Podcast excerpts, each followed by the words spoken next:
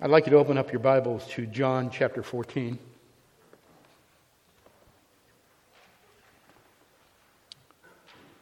John chapter 14. Uh, we'll be looking at verses 1 through 7. Jesus in the upper room. The disciples have gotten some startling news. John 14, verse 1 says, Let not your hearts be troubled. Believe in God, believe also in me. In my Father's house are many rooms. If it were not so, would I have told you that I go to prepare a place for you? And if I go and prepare a place for you, I will come again and will take you to myself, that where I am, you may be also. And you know the way to where I am going. Thomas said to him, Lord, we do not know where you're going. How can we know the way? And Jesus said to him, I am the way and the truth and the life. No one comes to the Father except through me. If you had known me, you would have known my Father also. From now on, you do know him and have seen him. The word of the Lord. The word of the Lord. I have some news for you this morning. This is something that we learned as a practical lesson while we were gone. There's no place like home. I, I could say it two more times and tap my ruby slippers. Uh, but I'm, I'm here to tell you there's no place like home. We're, we're glad to be here. We, we, we, we saw and we did some incredible things. Some of you have been following some of the postings we put on Facebook, saw the pictures. Uh, the Lord moved powerfully during that time. It wasn't all about sightseeing, that was actually a very small part of our trip, but we really enjoyed uh, the things we saw and some of the things we did. But before we finish today, I want to I, I want to tell you about some of those things and share some pictures with you. Hopefully, we'll have some fun with it. But I want to tell you about some of the things that are going on in my heart uh, and in Kelly's heart. She's not here, she's down in Orlando with her, with her mom, so we'd appreciate your prayers on this. But the idea is that there's no place like home. And that, that turned out to be a bigger lesson than, than we thought it was. As a matter of fact, as Kelly and I were talking through that, um, we started talking about uh, a lot of things that we're doing and uh, what, what's going on in the church, what's going on in our lives. And one of the constant things that came up was the uh, commentary that I'm doing called The Daily Bread. Some of you have been following it. Um, we send an email out. It's a daily Bible reading uh, with a summary and comments that go along with it. Um, a couple people have asked me to shorten it because I, I have tendency to get a little long winded on that sometimes. Uh, but by the end of this year, by December 31st, uh, I've been working on this for three years. Uh, we will have a running commentary on the Bible, starting with Genesis, going all the way through Revelation. I'm not quite sure what we're going to do with it yet. It's a lot of material, and we'll probably just keep putting it out there on a daily basis to help those who are doing their daily Bible reading. Um, this year we divided it up into 66 sections. We start Acts tomorrow. Um, so if you have an interest in the book of Acts, you can follow us along as we comment on Acts, or you can just do the daily Bible reading and work your way through Acts.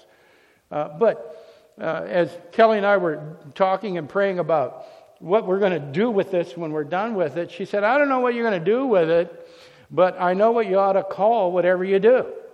And I went, well, what's that? She goes, you should call it bringing the children home because that keeps on popping up in your commentary about God bringing us home. Well, it's true because the, the, uh, the theme, the tack that, that, that, we've taken on our Bible commentary is a biblical theology rather than a series of devotions about uh, what's going on in your heart. We're, we're tracking the history, the story of redemption. The Bible starts out with Genesis and the garden and creation.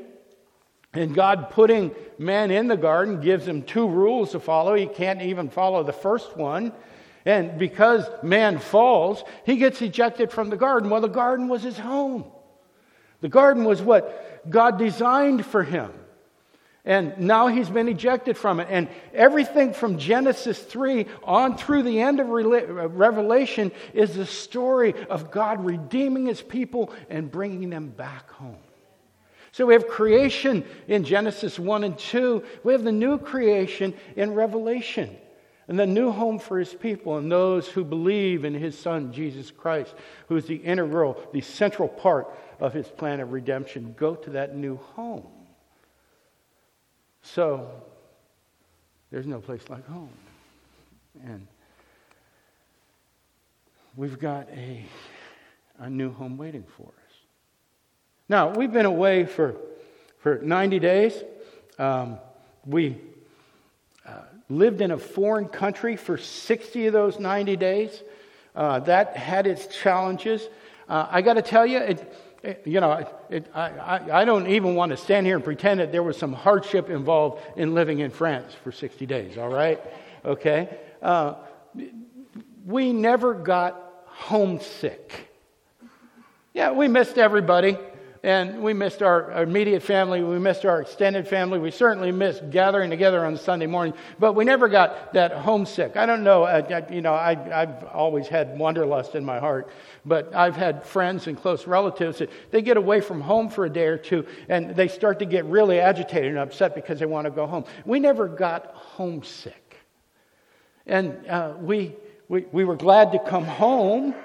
Um, I'll tell you, the, the primary reason we came home when we did, uh, because we were having such a wonderful time, uh, was we had a return ticket. we had a, we had a, a, a two way ticket. Uh, and that, that two way ticket was our guarantee that we were going to come home. Um, and, you know, that, that, that, turned out to be significant as well. But, but we had this guarantee that we'd come home on November 1st. Um, we could have spent more time, but you know what? We're glad to be home as well. But the, the, the, challenge was being away from home. The challenge is being in a foreign land. We, we didn't speak the language. Matter of fact, what I had to learn how to say in the other language, I shared it with you last, last week, je ne parle pas français. Uh, I don't speak French. and uh, that, that, that, was uh, uh, the extent of a lot of conversations I had with French people. I don't speak French. And they just go, oh. And then kind of walk away, and that, that was it. So we didn't speak the language. We didn't know the rules of the road. Every now and then you're driving down the road, you look at a sign, you have, I have no idea what that sign says. Okay, and the symbols are different. They've got circles and curly cues and so on and so forth. And, and I'm sure if you've driven in France for a long time, you know, oh, don't, you know. And I'm like, what do I do? Stop, go? I don't, I don't know. Turn left, turn right. We didn't know the rules of the road. We didn't know the, the culture. I mean, what bonjour was hello. It was kind of like have a good day. But you know what? The day doesn't last all day long. At some point, the day turns into the evening in which you're supposed to say bonsoir. What time do you say bonsoir? We don't know. You know, I'm walking down the street at 5:30. You know, everybody says bonjour. Everybody says bonjour. It's like if, if if you and I are walking down the street and I say bonjour and you don't say bonjour, I'm like bonjour. Okay, so when does that change to bonsoir? Well, 5:30 down the street. I walk down the street. I, uh, some guy's walking the other way. I go bonsoir. It must be evening. He went bonjour. I don't know when it changes. so we, we, we, didn't understand all the nuances of living there. And sometimes, sometimes that was awkward, sometimes it was funny. But one of the things we had to learn was we had to learn to depend on each other and depend upon the Lord. And that's where the lessons came, at least for me. I got to tell you something. God blessed us in a mighty way. He blessed us in a mighty way. Kelly and I going to France, We've got a great relationship. We've just been blessed with, with being close together. But, but I got to tell you something else. I don't slow down real easy. And, and sometimes, sometimes my wife has to grab me by the ears and go, You're not slowing down very easily. And, and you know, we, we, we did all of the sightseeing and everything. We were in Paris, we're in London, we're, we're doing this sort of thing. And, but, but, but she, she took me by the arm and she said, You know, I thought there was going to be more about us. And I'm like, Yeah, but we're here we are. We're in Paris. We're in London. It's us, right? She goes, No, it's not. And so that, that first 10 day period or so, um, adjustments had to be made. And you know what it's like. You go on vacation. If, if you're blessed enough to have two weeks vacation, uh, you kind of need it because the first three or four days of vacation, you're just trying to slow down and enjoy your vacation. If you're only gone for a week, by the time you slow down, you got to pack up and go home. and now you got another adjustment. Well, I don't make those adjustments easily. So that first 10 days or so was a struggle. Not a threat, but it was just a struggle. And once we, once we slowed down, and, and well, God started to bless our, our socks off. So with, we, we had a good relationship at the beginning. With the help and the presence and the power of the Holy Spirit, we went deeper. Well, we saw some amazing sights. We did some amazing things. We were in Paris. Now, I, you know, I've heard a lot about Paris. There, there are a lot of sights to see. I got to tell you something. That city captured my heart. I just love it. I'd go back like that. I, I'd, I'd go back tomorrow. The, it, it, it was just a beautiful city. The people were beautiful. It was just an enchanting city. And our time there, we saw the Eiffel Tower, we saw the Louvre, we saw Notre Dame, we saw all that. But just being in Paris and the architecture and the layout of the city and everything was just absolutely amazing. We went to London, another amazing city. I got, I, I, you know, I think I've seen London. I'm not too terribly eager to go back. It was, it was a lot of fun. It, you know, we saw the, the London Tower, we saw the Tower Bridge, we saw London Bridge, we saw Windsor Castle, we saw uh, Buckingham Palace. Uh, you know, we, we, we saw all the sights. It was absolutely fantastic. We went to Abbey Road. Now, those of you who grew up in the 60s know exactly what I'm talking about. okay? Uh, it, it took about a half an hour of Kelly uh, shooting that picture to get me in the middle of the, the crosswalk that the Beatles walked in. We're right outside of Abbey Road Studios there. And what you don't see is on either side of that crosswalk are lines of people waiting to walk across so somebody can take their picture. They've got traffic lights, traffic cops, and everything. It's become such a thing to get your picture in. Well, that's mine. that's mine. And so, you know, for me, uh, it just brought back a lot of memories of when I was uh, just a, a, little bit younger than I am now. And so that was a lot of fun. From London, we went to Bath. Uh, Bath is an ancient city, it goes back to the fourth, fifth century. Somewhere along the line, the Romans came in and turned it into a series of bath houses. I mean, it gets its name because that's where they went to take a bath. That was a great city. We well, I met some friends that I've only been familiar with via Skype and email. I uh, got to meet them face to face, visited a little model factory. Uh, that was a great thing. When we were done in Bath for a day and a half, uh, we hopped on a train. We uh, got on the Eurail and went through the Channel and uh, went back to Paris, transferred trains, and ended up in Bannalec, Brittany. Now, this is the little village that we spent most of our time. So, all the sightseeing and everything was the first 10 days. On the 11th day, we were in Bannalec, absolutely charming little town of four or 5,000 people or so. It's out in the middle of nowhere. Uh, it's about uh, 25 miles or so uh, from the coast of the Atlantic Ocean. Uh, but I had gone to Bannalec. Has anybody ever been to Galax, Virginia? Uh, going to Bannalec is like going to Galax. I mean, it's just out there by itself. Uh, filled with farmers and bakers and cafe owners and that sort of thing. It's not a commuter uh, city. They, they don't hop on the train to go to Paris. It's just kind of self sustaining. And we got a real taste of what living in France was like. We stayed in a manor house uh, that was built in the 14th and 15th centuries. Uh, a large place, used to sit on an estate, uh, had two outbuildings to it, but a very large house. We had a private part. Um, uh, our part had a very comfortable living room. Uh, there were three bedrooms, three bathrooms, so we had a lot of privacy. We had a lot of space to ourselves. Uh, the place has been modernized. Uh, they've got heating grids in the floor. There's a very modern kitchen with gas, with a gas range and, and uh, lighting and uh, all the conduits and everything in all the place looked like it was 15th century, but it functioned like it was 21st century. And uh, the comfort level was, was just amazing. Now, that was a good thing that it was comfortable because the weather was something else. Now, this is a picture of one of the sunsets. And every now and then, uh, once or twice a week, the, the sky would just light up like it was on fire. And it's beautiful and it's stunning. That is uh, what we photographers would call an unretouched picture that hasn't been uh, uh, emphasized, it hasn't been magnified. That's what the sky looked like right there. Uh, and it looks like that because there's a lot of moisture in the sky. It rained all the time. And when it wasn't raining, it was overcast. So when you see pictures of our time in France and there's a blue sky, it's because we looked out the window and went, Blue sky, take pictures. we don't know how long it's going to last. And uh, so it, it, was, it was a very wet climate, but it was very mild. Uh, it never got too hot during the day and it never not got too cold during the night.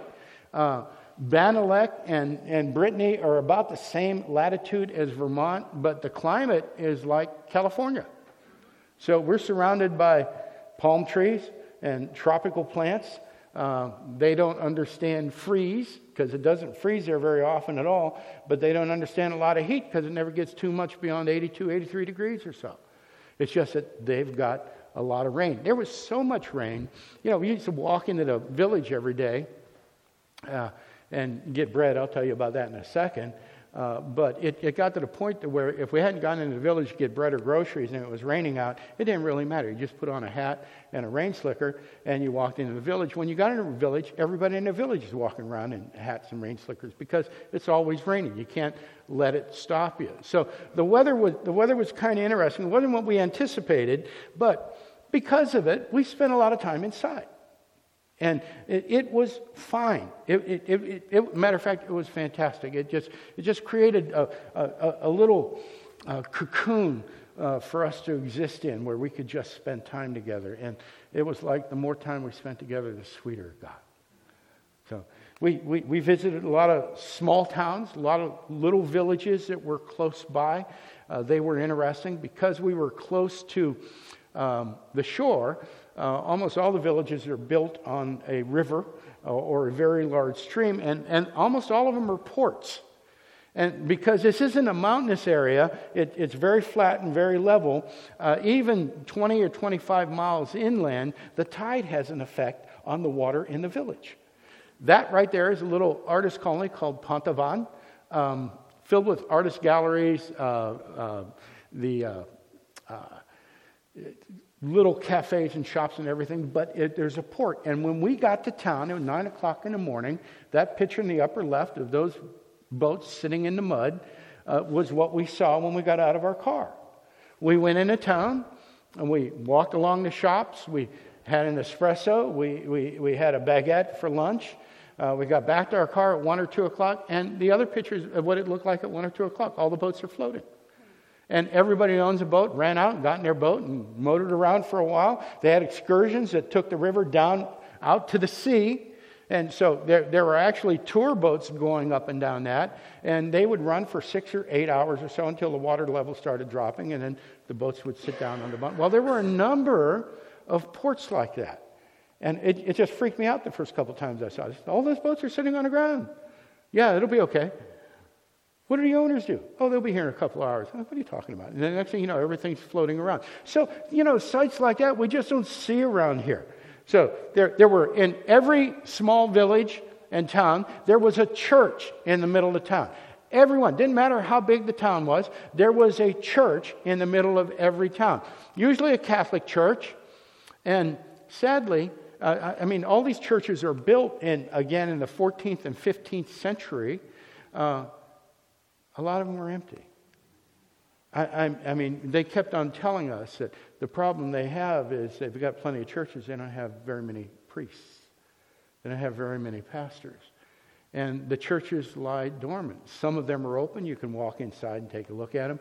You know, by the time we walked around and, and took pictures of our seventh or eighth churches, I'd like, I'm going to stay in the car. It's just another church.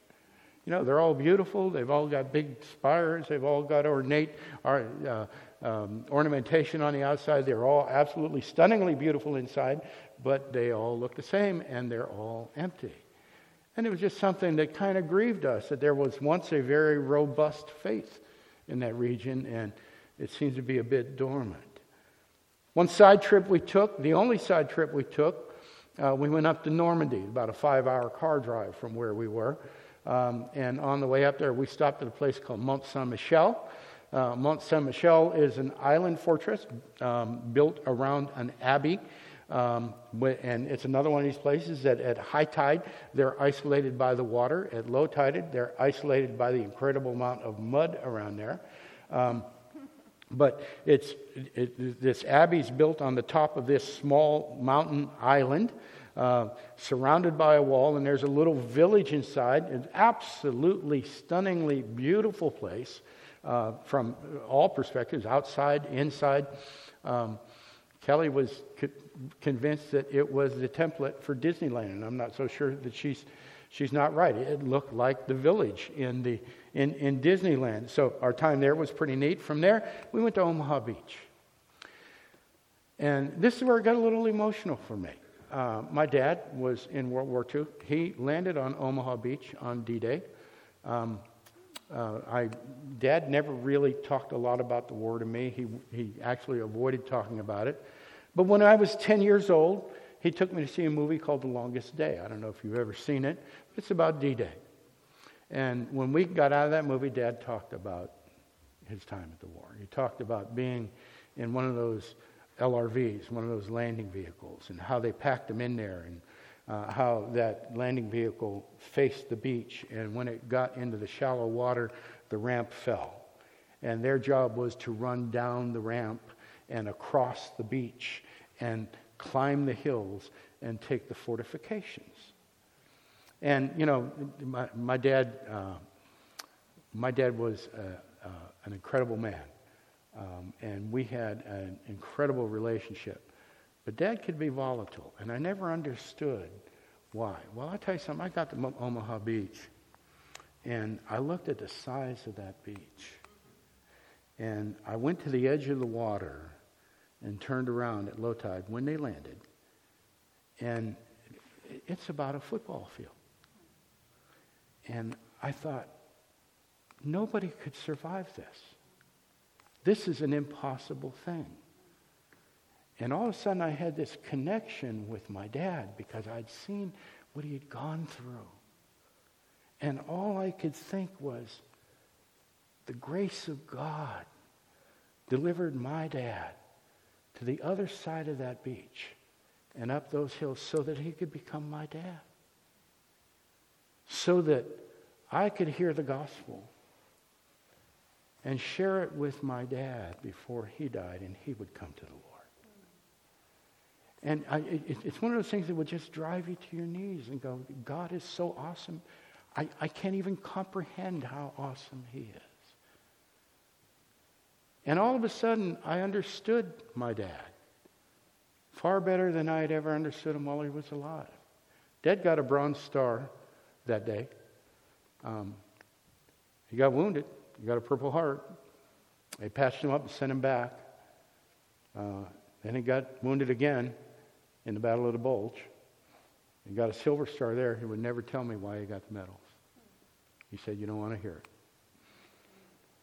So, Omaha Beach was just, from that, we went to the cemetery, the American Cemetery at Omaha Beach, 10,000 graves for the 10,000 soldiers that, that died on D Day in those beaches. Uh, and I'll tell you something, uh, I've always had a high regard for our veterans. Uh, but this Veterans Day means a lot more to me after standing in that cemetery. If you've served in the military, would you stand up, please? God bless you guys. God bless you. Yeah. Thank you. Thank you so much. After seeing all of and walking through those museums and realizing what so many of you have gone through, so that we could meet here at a time like this, all I can say is, is thank you so much.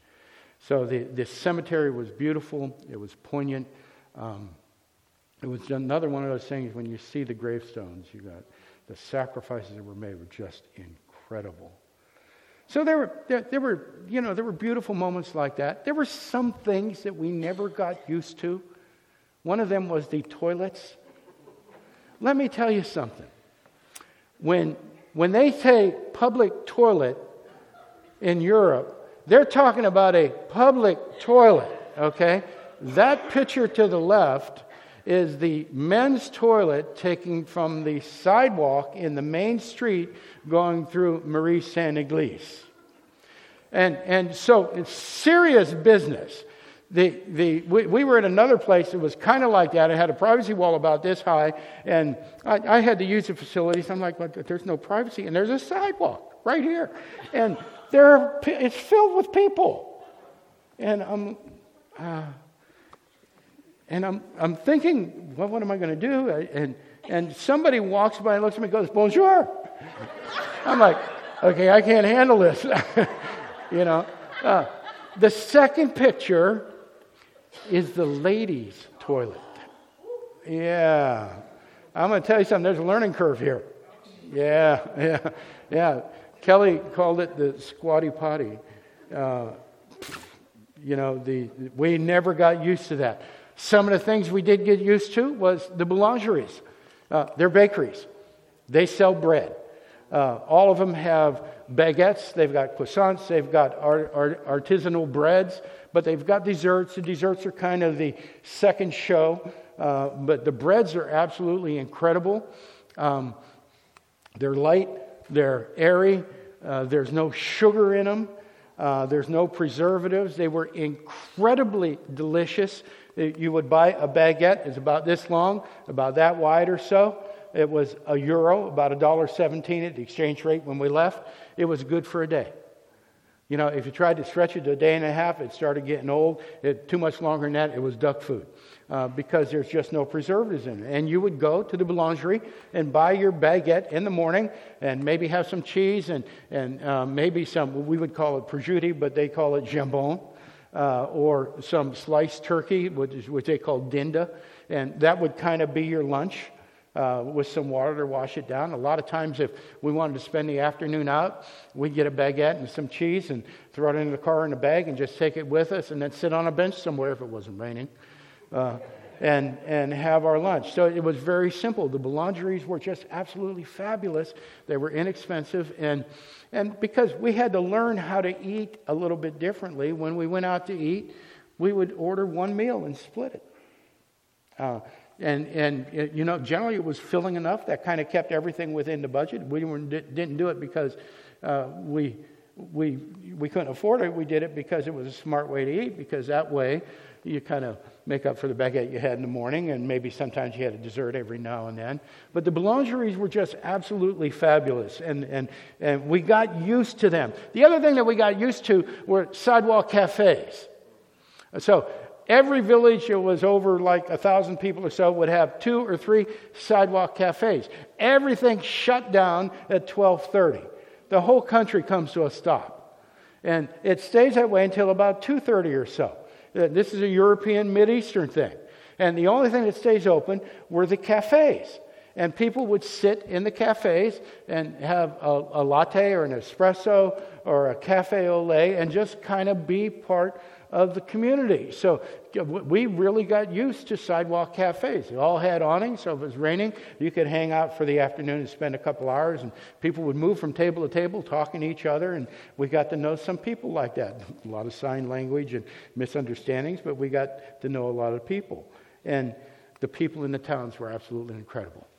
Um, so we, we'd been there for a couple days, and our host came over to us and said, There's a festival in town. You need to go into town. I said, Oh, what's the festival for? He goes, It's a festival.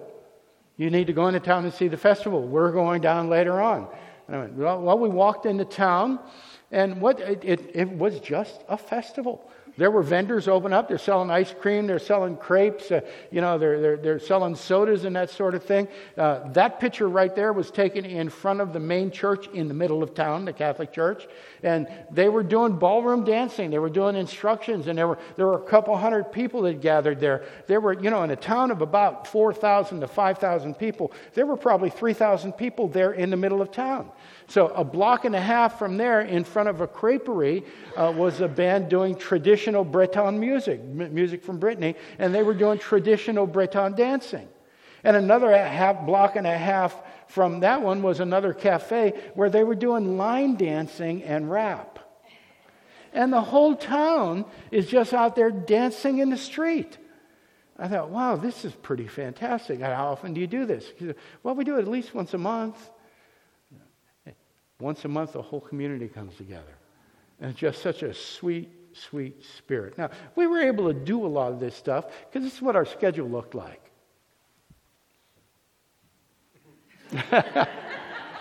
we had we had no schedule, and and uh, we were we were very purposeful in arranging it that way. We would literally get up in the morning and say, "What do you want to do today?" And if we had to decide by noon. then we probably didn't do anything. Uh, so uh, the, the day we went for Normandy, I got up in the morning and Kelly had gotten up a little bit early and I said, What do you want to do? She goes, well, When are we going to go to Normandy? It's a five hour car ride.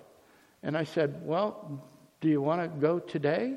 She said, Can we? I said, Yeah, let's pack a few things and we'll go. And we're off to Normandy. So we had this wide open schedule which allowed us to get the rest that we thought we needed, the rest that we hungered for, but it also allowed for a lot of quiet time, allowed for a lot of long talks in the middle of the afternoon, allowed for a lot of long walks early in the evening. It allowed us to, to pray and to talk. And, and one of the things that we did that I found very enriching was we went through Tim Keller's book on prayer. Uh, now, I've, I've uh, read a lot of books on prayer. Uh, I like Tim Keller. I got to tell you something. I think this is the best book Tim has written. Um, it, it's not just a book on prayer, it's a book on appropriating prayer, on incorporating prayer in your daily life. And I got to tell you something, it challenged me.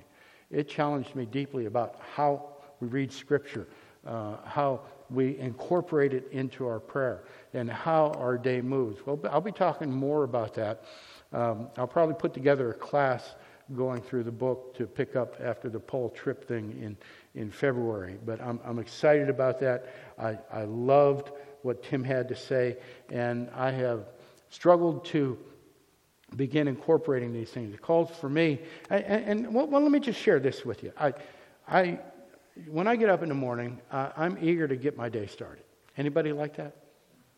Uh, so I can fill the first 15 minutes of my day with a lot of busy work check email, check my schedule, check the weather, check this, check that. Um, and what Keller proposes you do is start your day with scripture and prayer. It takes some discipline, but I got to tell you something, it, it works. It's a great way to start the day. He recommends you start the day with prayer, uh, thanking God for getting you through the night. You end the day in prayer, thanking Him for getting you through the day. Uh, so, uh, the idea that the very first thing I'm going to do is put the Word of God in my mind. And the next thing I'm going to do is say, how does this speak to me? What, what does it say about my situation right here? Not what it says about my wife or somebody I'm struggling with or the political climate or whatever. What is this saying to me? What, what is God working on in my heart? And taking 20 minutes to go through that process and ending up with whatever your daily prayer is. It, it, for me, it's just been an enriching time. And uh, we had time to work our way through that. We had time to read that book and, and discuss uh, what impact it was having on our hearts. Now, we love that, and that's one of the major things we come home with. Um, that kind of brought us up to the end of the trip. Um, we were going to take a train from Bannalec to Paris. Um, but we decided to rent a car. The train was going to be 250 bucks. The car was $11 a day. Uh, and you, when you rent a car over there, they assume that you drive stick shift. They, they don't even ask. You have to request an automatic. And the real catch on that is there are so few automatics in the rental fleet, there are so few automatics out on the street that if you want one, they have to go find one for you, and instead of $11 a day, it's 50 because they, they just don't have a, a, requirement for these. So we rented a car for $11 a day and headed towards Paris. We wanted to see some chateaus in the Loire River Valley, so we went to a village called Blois. Yeah, B L O I S, Blois. And uh, we, we got there kind of late. And uh, I mean, th- th- this was indicative of what, what happened on the entire trip for us.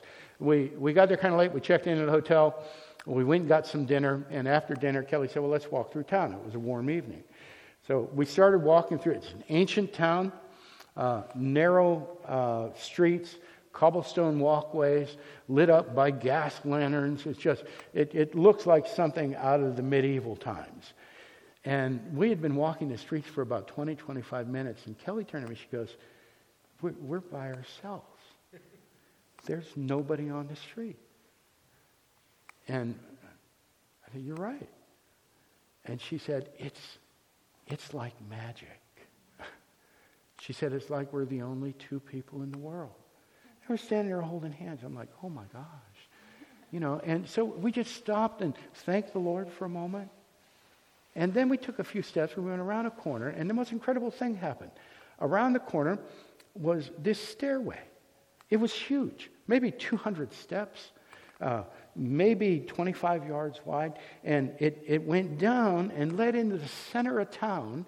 And we, we couldn't hear anything when we were standing there. When we walked around the corner, in the center of town, there's a band playing. And there's maybe a couple hundred, four or five hundred people dancing and sitting around and having beverages and talking and mingling with each other. And it's like, boom, all of a sudden, there's all this life around us. Kelly said, We got to go down and see what's going on. So we walked down the steps we spent about a half hour, 40 minutes walking among those people, listening to the band, just kind of drinking in the evening. And uh, I said, well, we, we, probably need to head back. We walked up the steps, turned the corner, and we were by ourselves again. it was like this little gift that God had given us, saying, this is what this sabbatical has been about. You know, when I went to Greece in 2010, I came back with a very clear vision for the church and the ministry. This time I came back edified and strengthened in my relationship with my wife. Uh, this was intensely personal. It was intensely spiritual for me. Um, and it came at a time where I was far more tired than I realized. Uh, God just gave us his gift of rest and managed to draw us deeper at the same time. So we spent the evening in Blois in the Loire River, River Valley. The next morning, we went to the Chateau du Chambord, uh, one of the more famous chateaus in the Loire River. There are 87 chateaus in this small region in France, and we got a chance to tour that absolutely magnificent place. We were there for three or four hours or so, and we headed to Paris. And our last, the last three days we had in Paris, we, we, we decided that we weren't going to.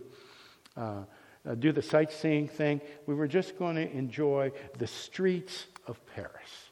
And we, we walked up and down the streets. We walked up and down the Seine River. Uh, we sat in the cafes.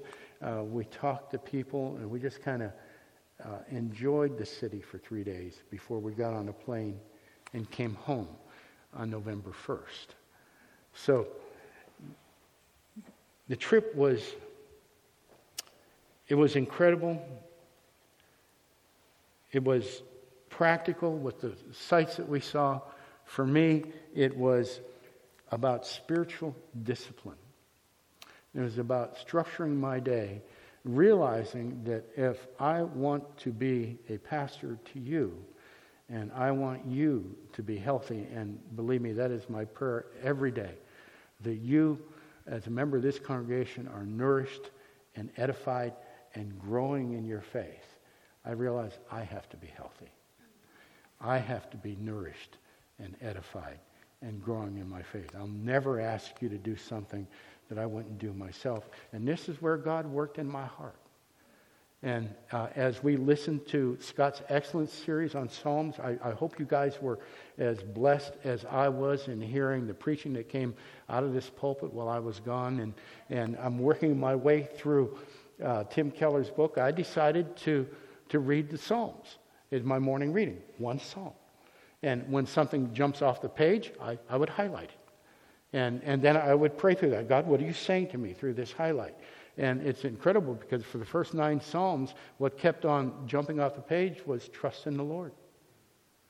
And so, uh, you know, I, I enjoy telling you to trust in the Lord. Okay? What I find is I, I don't always trust in the Lord myself. You know, I, those of you that know me know I've got a strong personality. I'm an A type. I trust in myself very frequently. Uh, and th- there are times when I spiritually say, That's okay, God, I got it. I know you got a lot to do. I got this. Okay? And, and, and I don't have that trust. Now, the, the other word that kept on popping up out of these Psalms is refuge. So I realize that sometimes I struggle with trusting the Lord and taking my refuge in Him, finding my rest in Him. So, and when, you know, when my frustration starts to build with the things that are going on around me, uh, I'm not taking rest in anybody. I, and I'm really not acknowledging that God is sovereign over the situation. And as we discussed in Sunday school, that, that He means some good in this situation for me. Sometimes it doesn't feel very good, but He means some good. What do I do about this? Well, I'm, I'm that guy that's going to take the steering wheel and start steering things and make sure that they go right. And, and so I lose that the, the comfort of trusting in the Lord. I lose the rest of uh, being under his wing and seeing him as my refuge. So, as we're processing everything that happened, this is one of the main things. What is the Lord doing in my heart? And, and that came from spending that 20 minutes at the beginning of the day before I do anything else and saying, Lord, I'm going to turn my eyes to you. Now, I'm not telling you this because I'm a spiritual giant. I'm telling you this because I got lessons I need to learn. And I'm at the point right now where I need that 20 minutes so desperately that I'll get up early so that I can have it. So, trust in Him, take refuge in Him, we learned a lesson about living in a foreign land. we, we had a temporary home there. It was a comfortable home. It was a tremendous blessing. It was a sanctuary. But there were these constant reminders that it wasn't our home. Constant reminders that we were visitors. We couldn't understand the road signs. We didn't even know when to say goodnight.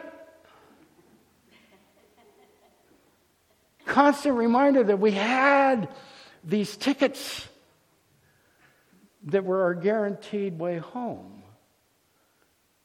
And that it was coming, and we were sure it was coming because we had the tangible evidence of the tickets. Now, you see where I'm going with this, okay? It, it, all, all, this made me think about what I was reading in the scriptures and, and how we, as the body of Christ, are visitors here on this world. We don't always understand the language. We don't always understand the culture. We don't always understand the rules of the road. As a matter of fact, if we do understand them too much, we probably need to reassess our situation a little bit. Maybe we shouldn't understand it that deeply. We are believers who are aliens living in an alien land. Isn't that what Scripture tells us? Aliens in a strange land? This is not our home, this is temporary. We have a home to go to, we have an eternal home to go to. Now, the question that, that should linger in your hearts is what's lingering in mine right now are you homesick for that home? Do you want to be there more than you want to be here? Or would you rather be here? See, that's what I'm struggling with because here I can trust in myself. Here I don't need a refuge. I've got control of things. I can delude myself just as well as any one of you can. Am I homesick for my eternal home? I want, I want, you to turn to John 14, the passage that we read. And understand the context here. The disciples have heard some very disturbing news. Uh, Jesus is going away. Uh, one of them is going to betray him. Uh, another one is going to deny him. And And, and, and so Jesus turns to them, and, and he can see that he's giving them tough news, that they're struggling with this. And, and he looks at me and he says, Let not your heart be troubled.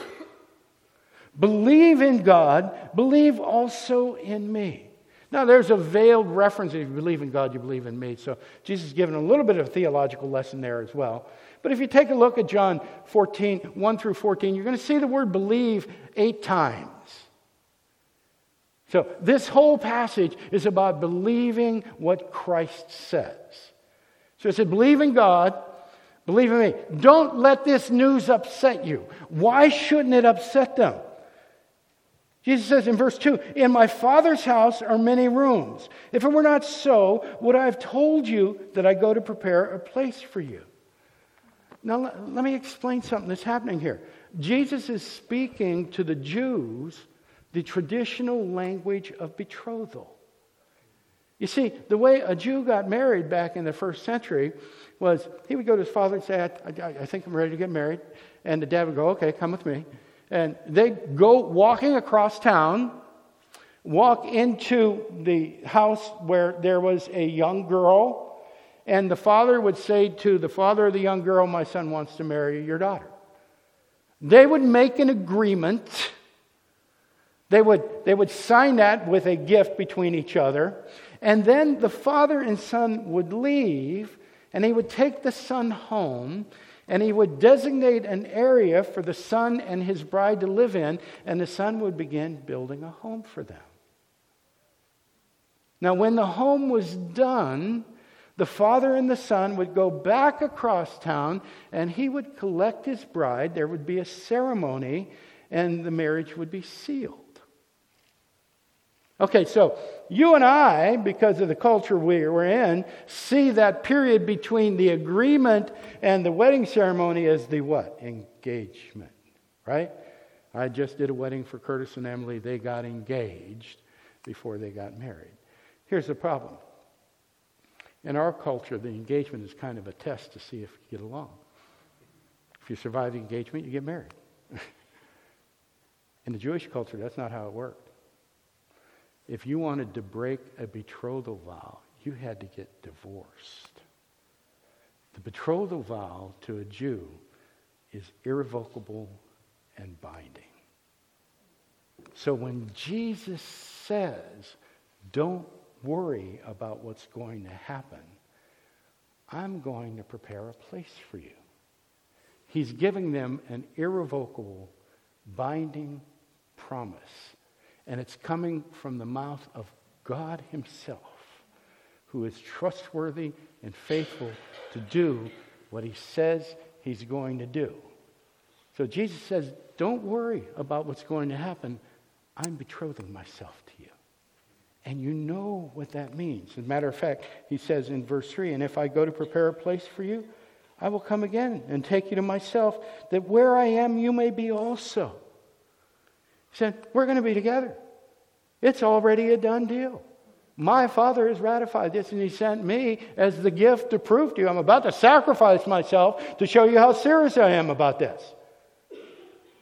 And then He says, and you know where I'm going. And Thomas, in the next verse, goes, No, we don't.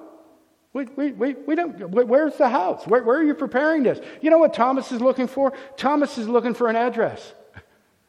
He said, Where, where do we go? How are we going to find you? He's looking for a road map. Thomas is saying, I need to plug this into my GPS so that when the time comes, I don't miss it. Okay? Jesus says, I'm the way. He says, I'm the way. Nobody comes to the Father but by me. And what Jesus is telling Thomas is there's no roadmap. It's not an address.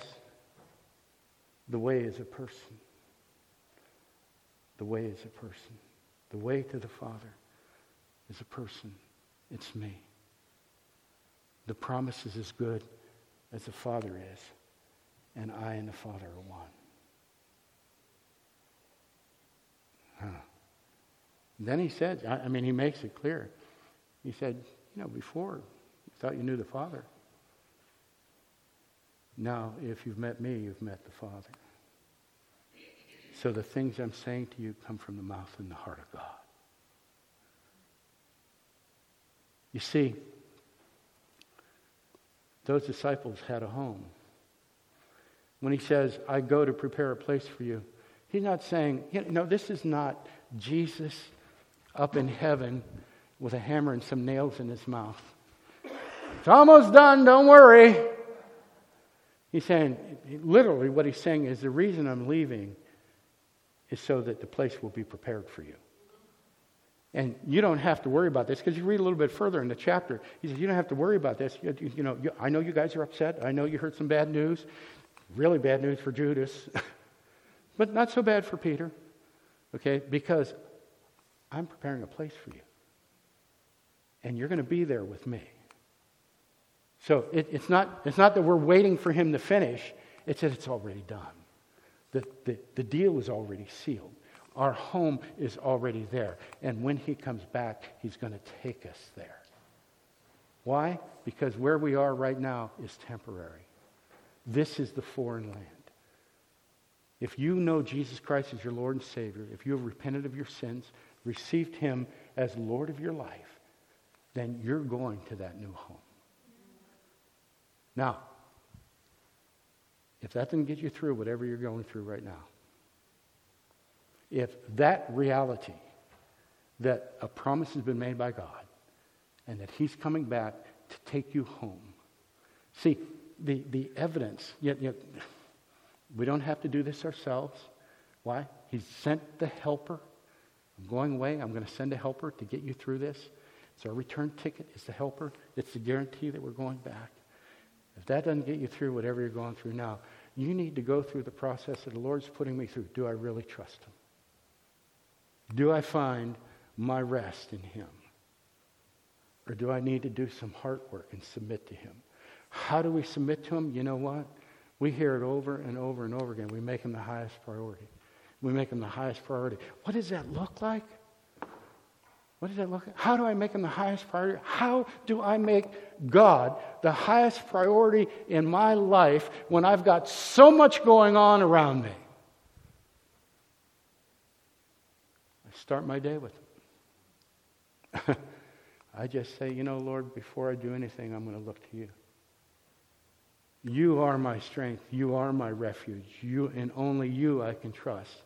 And for these first 20 minutes, I'm going to focus on you. Thank you for getting me through the night. And then before I lay my head on the pillow, I'm going to spend five minutes saying, Thank you for getting me through the day. You got to start somewhere. The struggle is great. We can be overwhelmed by our situation. We got off the plane. Many of you know Kelly's mother is down in Orlando and struggling. And it is a huge battle. She's been diagnosed with dementia, it's not dementia. And Kelly's down there now. So, as deep as God took us, as close together as He brought us, Immediately afterwards, he separated us. And I got to tell you something. It's, it's God just saying, Do you believe that I took you deeper? Or was that just something that happened in France? and so I, I have to trust him with my wife. she has to trust him that we were together and now we're separated. We don't know how long she's going to be in Orlando. Matter of fact, we're so unsure of how long she's going to be in Orlando, we bought her a one way ticket because she, she'd like to be home in two weeks. But I got a note from her this morning saying, I don't know. Maybe you need to think about coming down here in a couple weeks and spending a couple days. So God will test you on this. And what am I going to do tomorrow? I'm going to get up in the morning and do the best I can to put my focus on the Lord. I want to trust in Him, but you know what? Sometimes that's work. I want to find my rest in Him. And sometimes that's even greater work because I'm a doer. I'm a doer. God says, let me handle it. He can handle my salvation. He can handle getting me from here to my new home. Do I think he can handle my mother in law? That he can't be a better protector for my wife than I am? starts first thing in the morning, guys. Let's pray. Father, we thank you and praise you for the magnificent God that you are. We thank you, Lord, that you are sovereign over every situation in our lives, but drive us to a point that where we're dependent upon you. Oh, Lord, give us strength to depend upon you. Lord, we have faith, we believe. Help our unbelief, Father, that we might grow in our dependence and our rest in you, that you might draw us unto you, that you would equip us, Father, and give us rest in you, Father. Our hearts cry for your peace, the peace that goes beyond understanding. In Jesus' name we pray. Amen.